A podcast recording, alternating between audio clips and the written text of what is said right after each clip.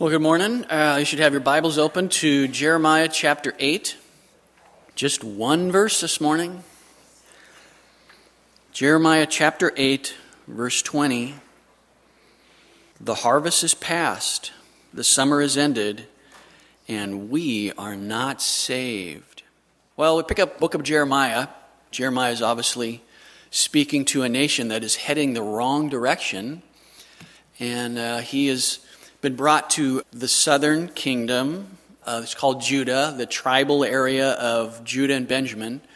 And the people who lived there wasn't just the two tribes, it was a mix of all the tribes that had, after the split, had moved south to be around the temple. So it's not just the two tribes, but it's two tribal areas. And uh, they had undergone some revival over the years. Uh, Jeremiah emerged on the scene under a king uh, by the name of Josiah, and he was a good and godly king who had a sincere heart towards the Lord and had implemented uh, some, some revival in the kingdom and instituted some turning back to the Lord. And uh, Jeremiah first enters the scene uh, in the middle of Josiah's reign, maybe around 625 BC. Jeremiah sent as a prophet, spokesman for God, and uh, begins to tell the nation that they're headed the wrong direction. When we uh, pick it up in Jeremiah chapter 8, um, really that verse comes out of one block of texts that all fit together, chapters 7 through 10. And Jeremiah has um, uh, been speaking during the time of the next king, uh, not Josiah, but uh, perhaps at the end of Jehoahaz, uh, his time, or maybe at the beginning of Jehoiakim, maybe around 607 BC. And um, uh, again, Josiah had uh, died around 610, and uh, his influence, his godly influence on that, that southern uh, area of Judah had come to an end. And uh, though there had been some revival and some things that they had put together under Josiah, as soon as his influence was gone, the general population of people was uh, very much bent away from the Lord, and they moved very quickly back into the old idolatry that the previous kings had um, led them in. And, um, you know, he has a lot of things to say to them in these chapters. This, this is a, a, a, set of message, uh, one message, chapter 7 through 10, that Jeremiah is supposed to deliver right at the gate of, uh, right at the gate of the temple. Supposed to stand right there and speak to the crowds that were probably gathering for some sort of festive holiday. So, he has a lot of things to say to them. We don't have, uh, we've looked at those in depth on Wednesday evenings. Um, but this is a very, very interesting verse. The harvest is past, the summer is ended, and we are not saved. Amidst all the other ways he's trying to get their attention, he tries to, the Lord, through Jeremiah, tries to get the people's attention by bringing them their own words that they will say sometime in the future. This is what you will be saying, he said. Uh, and, and it's a reflection of what you will be thinking. Uh, you know, that's, a, that's actually a, should be a familiar way of, um, you know, trying to, trying to change somebody's way of thinking. If you're a parent, certainly that's a, a um, common way of trying to get your kids' attention, right? When you get older, I know where you're going, and so you're going to want to know how to, and then fill in the blank with some important thing that that they need to know that they're just not thinking clearly out because they're not old enough and they're they, they you know and but but you being the mature person knowing what's ahead of them understand that when they get to that place they're going to want to avoid a situation where they're just full of regret because they don't know something. They, they had the, the opportunity and you're motivated, you know, to do that for love. I mean, okay, yeah, maybe you're motivated because you don't want to keep tying their shoes for the rest of their life, but eventually, far more serious and, and important things you teach them because they get to that place. You don't want them to miss out. And, and it's the Lord, out of love for His people, also is reaching out to them in the same way, trying to give them a future tense of thinking. Um, this is where you're going to be. And if you could see the heavy regret you are going to be in, that's going to come out of the misery your actions are leading to, if you could just get a, a, a taste of that now, Well, you could change your course of action now. You know, that, that's wisdom, right? I mean, to change your course of action, change the way you're thinking, that's Bible calls that repentance, right? I mean, we're familiar with that term. Change the way you're thinking about actions because the end of those actions are in the wrong place. You don't want to be there. So change the way you're thinking, thus change the way you're acting, thus change the direction you're going to end up in.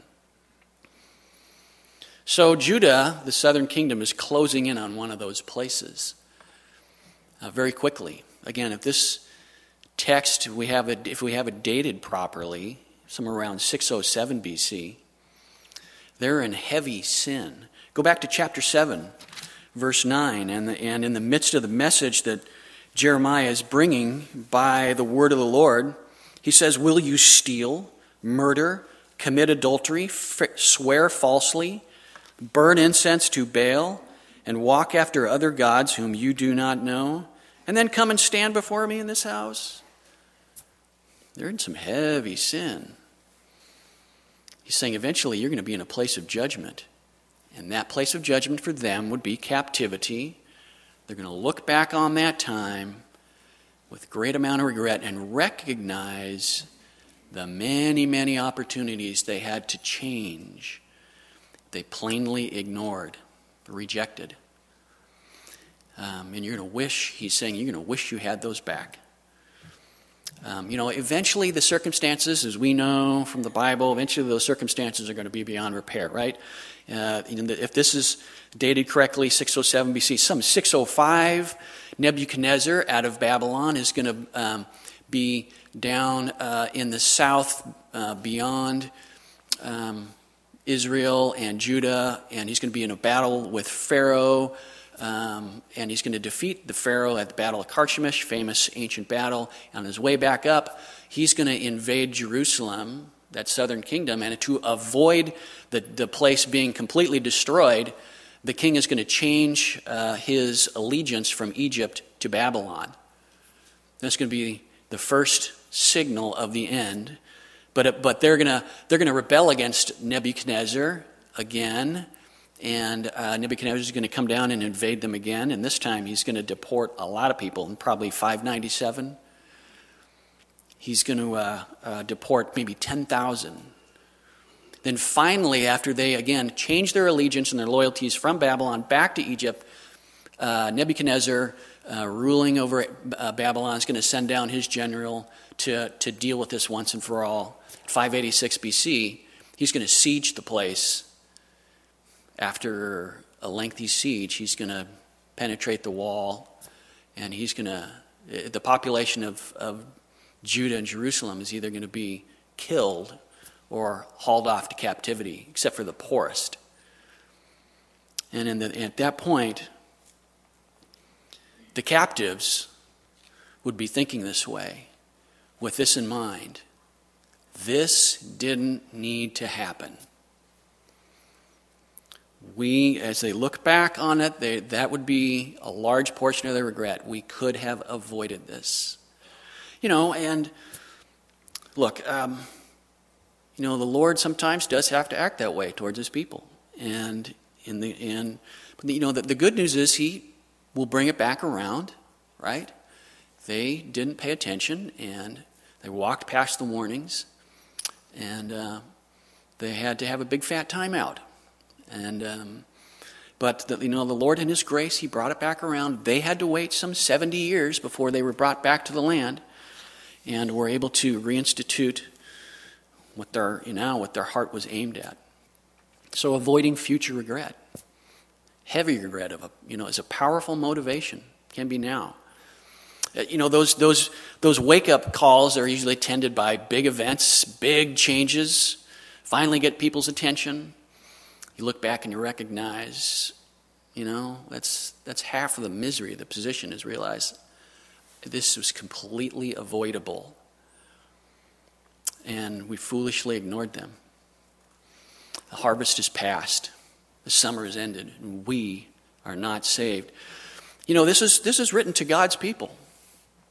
This is written to God's people. It's not written to the world. It's not written to um, for the nations that don't know the Lord. This is written to God's people. So, for believers, um, you know, let's try to apply this to ourselves. Um, you know, granted, we're believers, right? We're supposed to be here in church this morning. We uh, we know what lies in front of us in many ways. We may not know the timing, but uh, you know, we've trusted the Lord for His salvation. We know it's not of works, right? We're not working our way to heaven. It's only because Jesus has died on the cross for us, took our sin upon Him, and in our place paid that penalty for us on the cross. And then when he's after his death and his burial, he's raised from the dead on the third day to prove that that payment is complete. We're very confident of our arrival in heaven. John 6:47 Most assuredly I say to you he who believes in me has eternal life. You should memorize that. You probably already have, have that memorized. 1 John 5, 11 to 12. This is the testimony. God has given us eternal life. This life is in his Son. He who has the Son has life. You have the Son this morning. You have life. Praise the Lord. That's wonderful.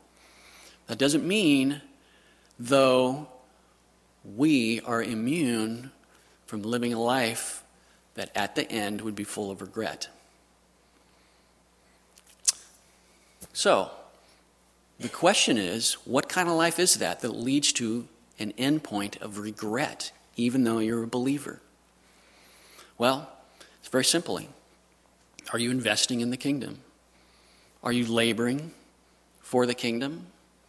I mean, that's, that's, that's one way this verse can very plainly speak to us. Um, the idea of this verse is they had opportunities that went right by them over and over again, and they did nothing about them.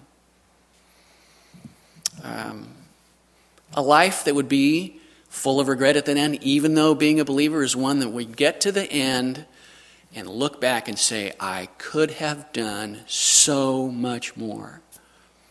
I could have taken so many more opportunities to serve the Lord, to give, to go, to serve.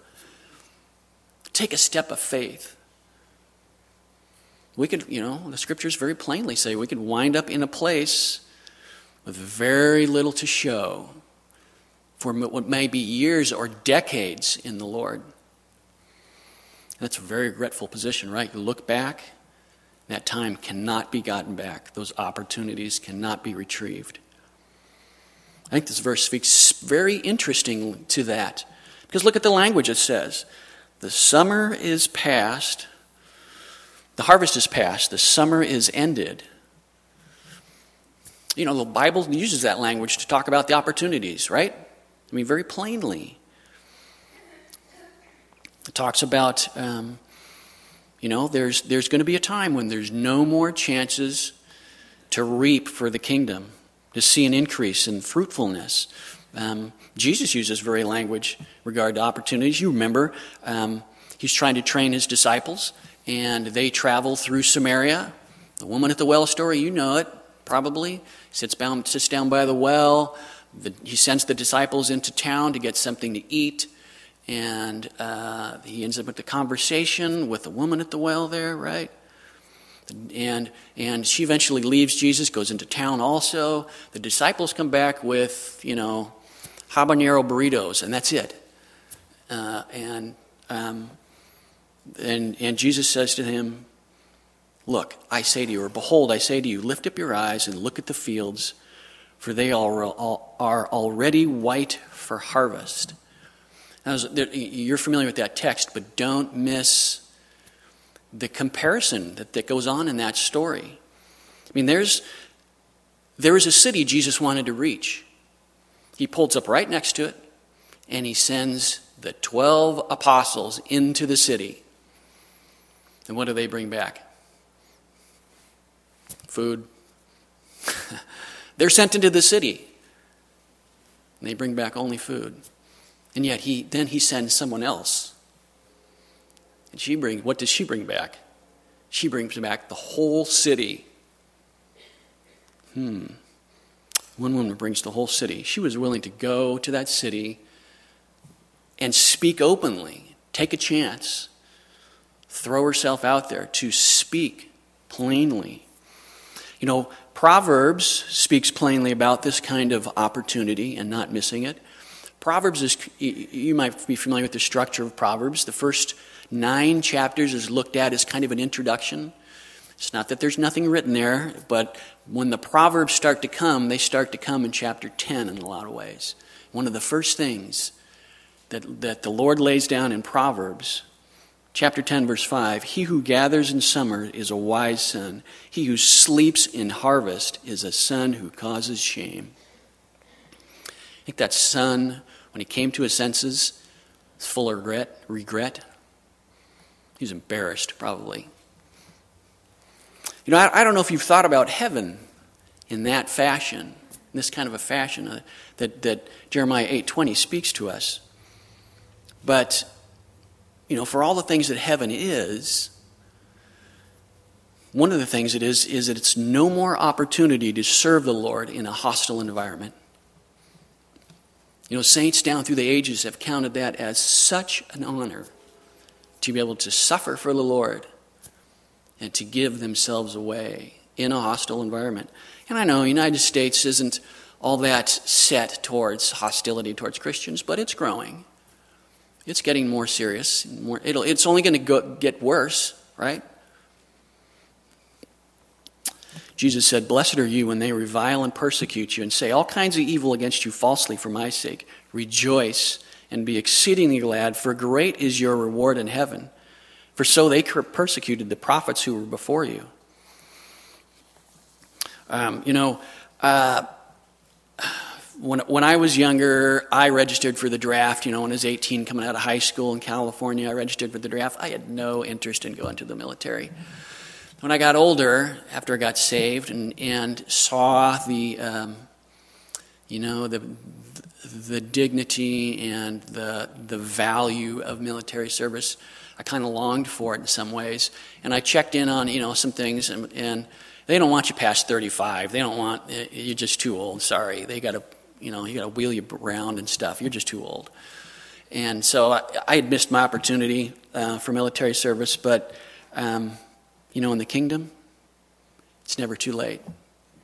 It's, it's never too late to get into action. I don't care how old you are or how young you are. It's never too late.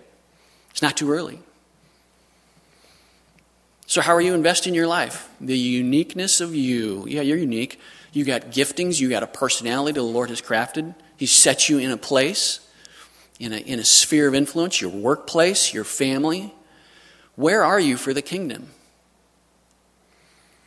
You know, I, I like the power of this idea in Jeremiah 8:20 um, from a positive standpoint. Yeah, I know this is kind of a negative standpoint, and, and um, that's true, but there's also a positive standpoint here if you think about it. Um, you know, in, again, in the future, we know we've believed Jesus for his salvation. We know we're going to see the Lord. And, and of course, you know, uh, so many things will go through our hearts and minds at that moment.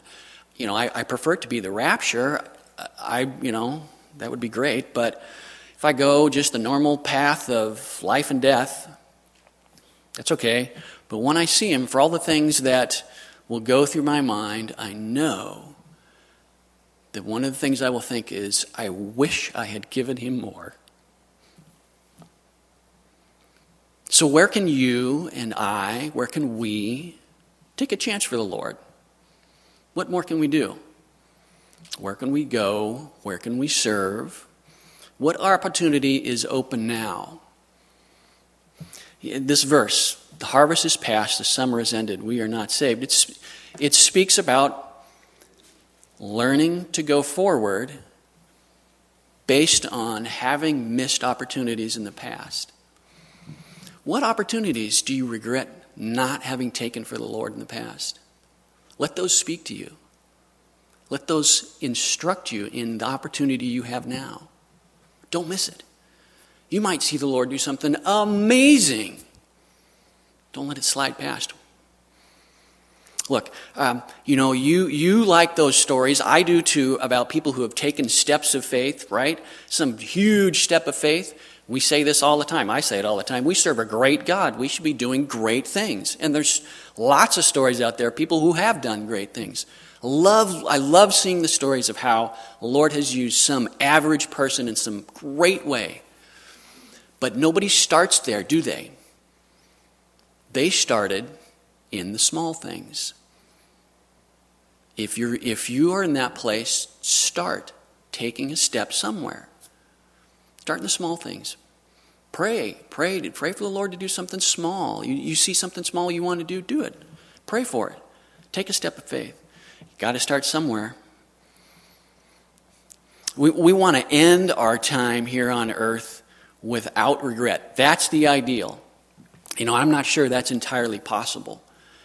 But as, as much as depends on us, we should aim for that.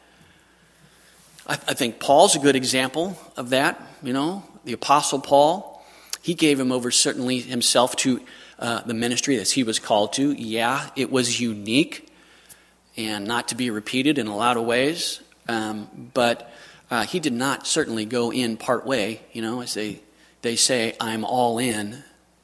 Paul certainly was all in. He could say this at the end I am already being poured out as a drink offering, and the time of my departure is at hand. He knew it was over for himself. But instead of being full of regret, he said, I have fought the good fight, I have finished the race, I have kept the faith. And finally, there is laid up for me the crown of righteousness. And lest he, you know, lest we all think, well, that was just for him. No, he says, which the Lord, the righteous judge, judge, will give to me on that day, and not to me only, but also to all who have loved his appearing. It's available. That kind of, that kind of uh, joy in the end is available to each one of us. Jesus, obviously, our example, as he prayed that last high priestly prayer, John 17, said, I have finished the work you have given me to do. What a great thing to be able to say. To do the work. What has the Lord set before you? I think Jeremiah 8:20 can speak to us plainly about that opportunity. It's sitting before you now. Go for it. Do it. Don't be afraid. I think that's one way that, that this verse, the harvest is past, the summer is ended, we are not saved, can speak to us. Don't miss the opportunity. But I, I, Jeremiah 8.20 speaks to us, I think, in other ways also. Um, speaks to believers about other kinds of future events. I think it plainly points a finger at the necessity for believers to get out of sin. Sin is going to blow up on you. It's going to, we've said it before, we'll say it again. It's going to take you farther than you wanted to go. You know, I don't know who or what it might be, uh, this, this message might be falling on. Somebody out there is, is a believer, been around a believer for, for a time, and you're dabbling in sin secretly. You think you got it under control. Something that's drawn you back, an old temptation that you're struggling with, and now you're dabbling with it again. I don't know what it is. You do. You think you have it under control. Well, there's two things that you're overlooking in this dynamic right now.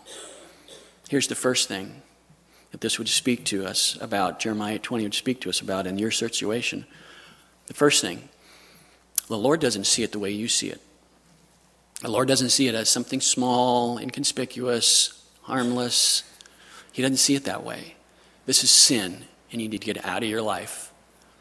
And he's, he's not lowering the boom kind of that way that everybody expects him to because he's patient and he loves you. And he wants you to take care of it quietly between him and you.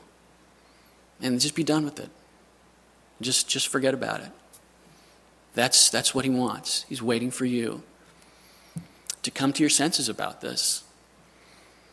But here's the second dynamic the devil wants to use this in your life, and he wants it to stay there, and he wants us to slow simmer, and he wants to use it against you in the future.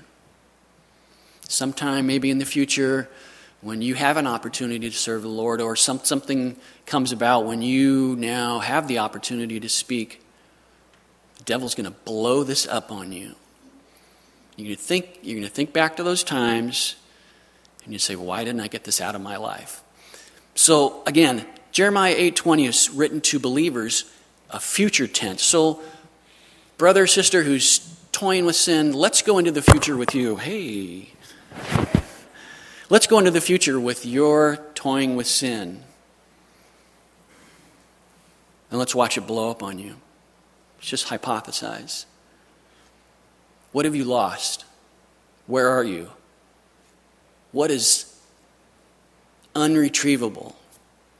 How has life changed for you? Is, is there a mess that changes your life? Just imagine it that way. Imagine the sorrow, imagine the grief, the humiliation of exposure, other consequences. Let that moment teach you now and stop, repent, get the sin out of your life. The devil comes only to steal, kill, and destroy. Sin gives birth to death when full grown. Now, you weren't probably planning on memorizing a verse this morning, but I think it's easy to memorize this one. Do you remember the old song, The Farmer in the Dell? The farmer in the dell, the farmer in the dell, hi ho, the dairy-o, the farmer in the dell. You, that's okay, that's etched into your mind now, and you're never going to forget it. You'll be singing it all day. We're going to change the words. You're going to memorize a verse. Here you go. You ready? It goes like this it's Galatians 6 7. Do not be deceived. God will not be mocked. A man reaps what he sows. Galatians 6, verse 7. Let Jeremiah 8:20 speak to you that way. Let the same wisdom they needed come to you now. You need help overcoming a sin. You know, that's part of being in the body of Christ. We're all overcoming sin. Don't be embarrassed by it. After the service, you find some mature people to help you, pray with you. They, you know, if they judge you for that, that's their sin that they need to pray for. the body of Christ. You need the body of Christ praying for you to overcome that sin. Jeremiah 8:20 speaks to us about the need to get out of sin. But Jeremiah also 8:20 also I think speaks to plainly the need for those who have not believed. Um, and that regret in that situation is of the most serious nature. The harvest is past, summer is ended, and we are not saved. You know, it, it ties in the, uh, the, the agricultural idea of there was a time to make that decision, to act, and we missed it. And it's inexcusable. Yeah, God's word, God's word's full of the calls to repentance over and over and over. And it's being sown every day out there the United States on the airwaves, in personal lives, people talking to one another about the realities of needing to believe. Repent for the kingdom of heaven, kingdom of God is at hand. It's right here, right now. You can enter in by believing, trusting in, trusting that Jesus has accomplished everything necessary to guarantee you heaven instead of guaranteeing you hell as you are now. Again, you know, there's times in Scripture, like Jeremiah 8:20, when there's a forward-looking vision and an and a a view from that position, and we're supposed to digest that. Let's go to Luke 16 and look at the scripture, what it says in this very situation of looking back with regret Jesus tells a story about a rich man and Lazarus. Um, the, he says in chapter uh, 16, starting in verse 19, he says, There was a certain rich man who was clothed in purple and fine linen, fared sumptuously every day. You know, he, he was well appointed, current fashions. You know, he's got all of his juicing lined up. He's, he dines as he wants to. His, his house is, you know, added onto. He's considering remodels. He's got the you know, latest chariot. But there was a certain beggar named Lazarus, full of sores, who was laid at his gate, desiring to be fed with the crumbs which fell from the rich man's table. This guy's bad shape. He'd be willing to eat out of the guy's trash can. He's so sick, so helpless. He got no health care. It says, moreover, the dogs came and licked his sores. Yuck. So it was, verse 22, so it was, the beggar died and was carried by the angels to Abraham's bosom. The rich man also died and was buried. And that's the end of the material side, the earth side of the story. But we are like, like Jeremiah 8.20, brought out beyond this material endpoint and given a view to what they are thinking and feeling beyond the veil being uh, torn, right? That end of the life. And uh, verse 23 is a heavy verse. Let it speak. And being in torments in Hades, he lifted up his eyes and saw Abraham afar off, and Lazarus in his bosom, and he cried. He basically says, Can you relieve me just a little bit? And the response comes back, I'm sorry, it's too late. There is no more relief. The guy's full of regret. He says, verse 27, he says, I beg you, therefore, Father, that you would send him, Lazarus, being the dead guy that his family would recognize, send them to my father's house. I got five brothers, that he may testify to them, lest they also come to this place of torment. They obviously, his family obviously would recognize this guy. You know, probably the brothers went over to his house. He, you know, brother, the brother's well off. He's situated. I'd go to, you know, if I had a wealthy guy in town who related me, I'd go to his house all the time too. And they see the guy, you know, walk past the, the beggar at the front gate. Get rid of that guy, man. He smells. And you know, and the idea that the guy in who's now in torment the idea is send that guy back. They'll recognize him. And, and it'll make sense to them. Again, the reply comes back They have Moses and the prophets. Let them hear them. Basically, the, the reply comes Look, they have, they have people telling them the truth right now. And if they don't want to hear that, they're not going to hear anything else. Look, I, you know, I don't know who this message is coming to. Bible does in this verse speak to believers who need to take advantage of opportunities to serve the Lord, to take advantage of every opportunity the Lord has given you to serve Him, to glorify Him. We want those things. Or to get out of sin. Do it now. But it plainly speaks also to those who aren't saved. You need to be saved someone handed you this message, you turned on the internet, and there's this guy standing there telling you you need to be saved. You turned on the cable channel, and there's a guy talking to you about you need to be saved. Sin is real. Your sin is real. The penalty for your sin is real. The free offer of forgiveness available to you is real right now. Out of God's love for you, Look, you've made lots of plans, right? You got lots of things in place for the future your career path, your uh, financial plans, insurance, and retirement plans.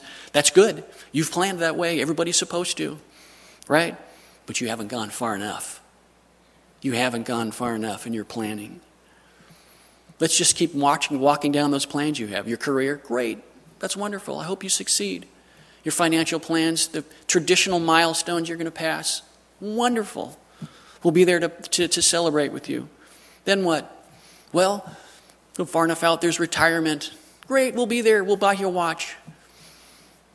Keep going. Now, now what? Because you're going to be there. You've planned for the inevitable. What else is inevitable? Well, health care issues.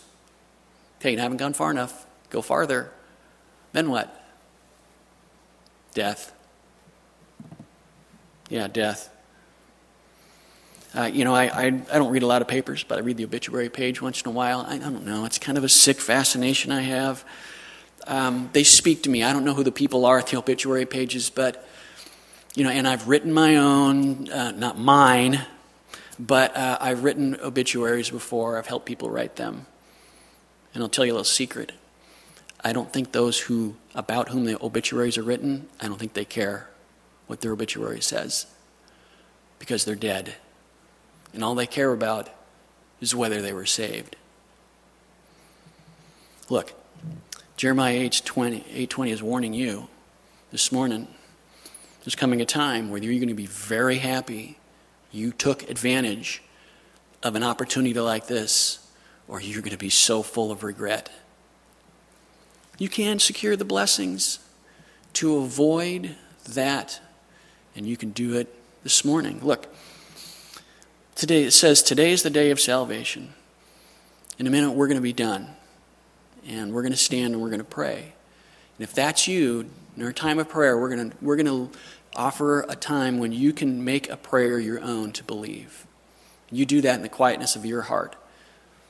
I don't know where you are. You're driving down the road. You're on a boat listening by internet. I don't know. But you need to make this your time to be saved. Let's stand and we'll do that now. As we finish this morning.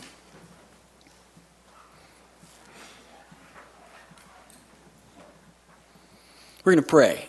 We're going to pray and thank the Lord, and then we're going to give an opportunity for those to pray along with something. And look, at it's again, the Lord's not looking for any special recipe or words to believe. It's not that you need to say what we tell you to say, but you need to. I know from being a pastor for twenty something years, you need to have a time and a place, and when you know you accepted the Lord, not some fuzzy time when I think I turned toward the Lord. Then no, you need to pray and know for your own assurance that you turned toward the Lord. So let's pray. We'll thank the Lord, those who are believers and those who aren't. You can pray along, and we'll give you the warning about that. Let's pray. Thank you, Lord.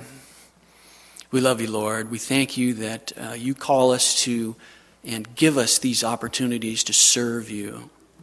Thank you, Father. We rejoice in them. Give us the faith and the boldness to take those steps. You might be glorified in our life. That's our great joy, that you would be glorified. We pray for those who need to get out of sin, Lord. Those believers who are messing around. Give them the courage to pray with someone to add some accountability to their life. Thank you, Lord. And then those who are making that decision this morning, Lord, let them take this prayer as their own, that they might be saved. The quietness of your own heart, you can say this Dear Lord, thank you for dying for my sin. I believe that I'm a sinner and that Jesus died for my sin and rose from the dead. And I take that salvation as my own. And thank you. Thank you for rising from the dead for me. Thank you, Lord. Lead me and guide me. And we pray these things in Jesus' name. Amen.